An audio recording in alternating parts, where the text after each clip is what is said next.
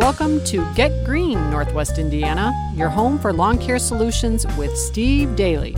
Each podcast, you'll learn the secret tips to growing healthy green grass and best practice solutions for watering, weed and feed, aeration, and mowing.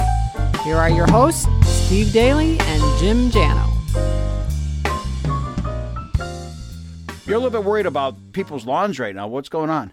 Well, we're in uh, severe drought conditions. Um, haven't really seen significant rain all spring. And you're calling this drought or near drought. No, it's drought. Drought. Okay. How, how, what, how do you arrive at what a drought is?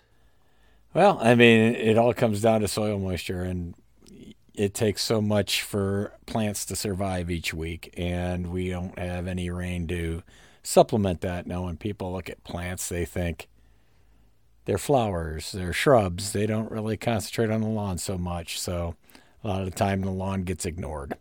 You know, what, what's interesting is for years, I was one of those guys that had to do it myself, and I was going to save money by doing the Scotts program and what have you.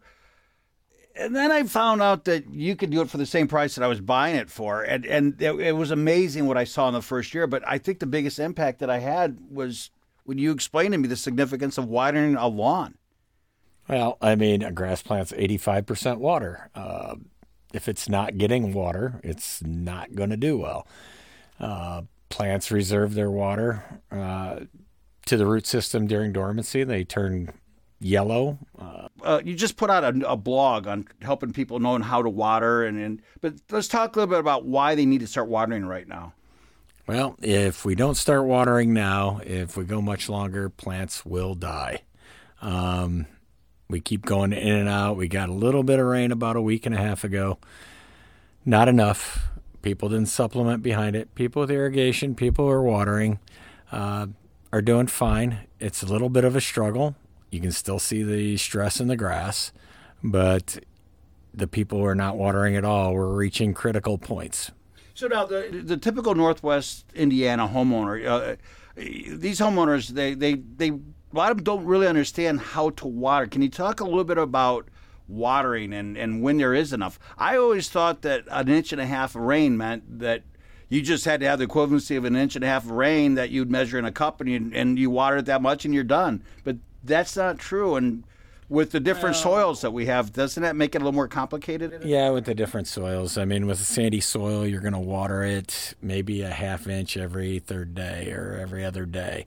Um, with a loamy soil, it's going to penetrate a little quicker. Um you can probably go just a regular watering, but you're going to do it every, you know, an inch every five days. Um, but the, go- the goal is to get an inch and a half per week. Now I got clay. You not only told me how often to water, you even told me what kind of sprinkler to buy, and that that also was a game changer because it made it easier to hit everything and not have certain spots. But my front yard is different soil in my backyard, and you explaining this was a, helped me have a healthy yard, which I never had in my backyard before, probably because I never watered it enough. Right. Well, So most, how do you know when you water enough? most people want to move that hose all the time. You know, they'll go out there and they'll water an area for a half an hour, move it, water it for another half an hour. These light increments of, of watering basically shallow the root system. They bring the root system closer to the surface. The water that you're providing in those kind of situations basically make the roots seek the water. They'll move up in the soil profile. That keeps the roots high where they can be more susceptible to heat damage and Correct. And insect disease issues, things like that. If, if a plant is weaker, you're going to have more problems. And and you've said before that it's not that you're watering, it's how you water that matters. Right. If you're watering it deeply, you're getting good soil depth, you're generally going to have a healthier lawn. Your root system will stay down in the soil. It'll have more protection against summer heat.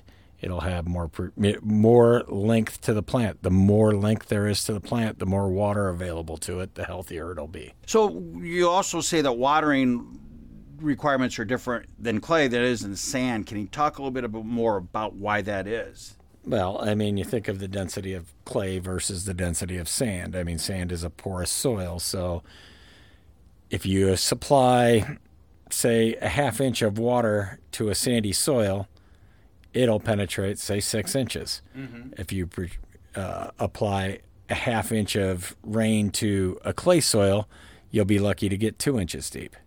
So if you want to get depth, you have to water those differently. And the key is to get it deep enough that you're allowing your roots to grow deep in the ground where they and does that have anything to do with their ability to survive in the winter? But yeah, the deeper anytime a, the deeper a root system is, the better off it's going to be. As far as winter goes, a plant goes into dormancy. There isn't really a survival factor. I mean, the plant is doing things differently. We're not worried about the winter generally, unless we have some weird phenomena. But um, the plant actually, that when you feed in the fall, goes into storage. The plant reserves that, uses it carbohydrates the next spring, in your in your upgrowth. Um, most people think that fertilizing a lawn heavily in the spring is a good idea. It's not. You want to mm. use a balanced, be lower in nitrogen, um, kind of control the growth. The the growth is already there in the spring. It's you know Mother Nature forces that upgrowth. The harder the plant grows, the more the plant uses up the storage, the less likely it is to do well in the summer. So. Well, thank you very much for your time, and this is very informative. And I we hope that Northwest Indiana all benefits from your help. And uh, happy uh, happy green lawns for everybody. And uh, thanks again for your time, Steve. Thanks, Jano. All right, talk to you later. Have a great day.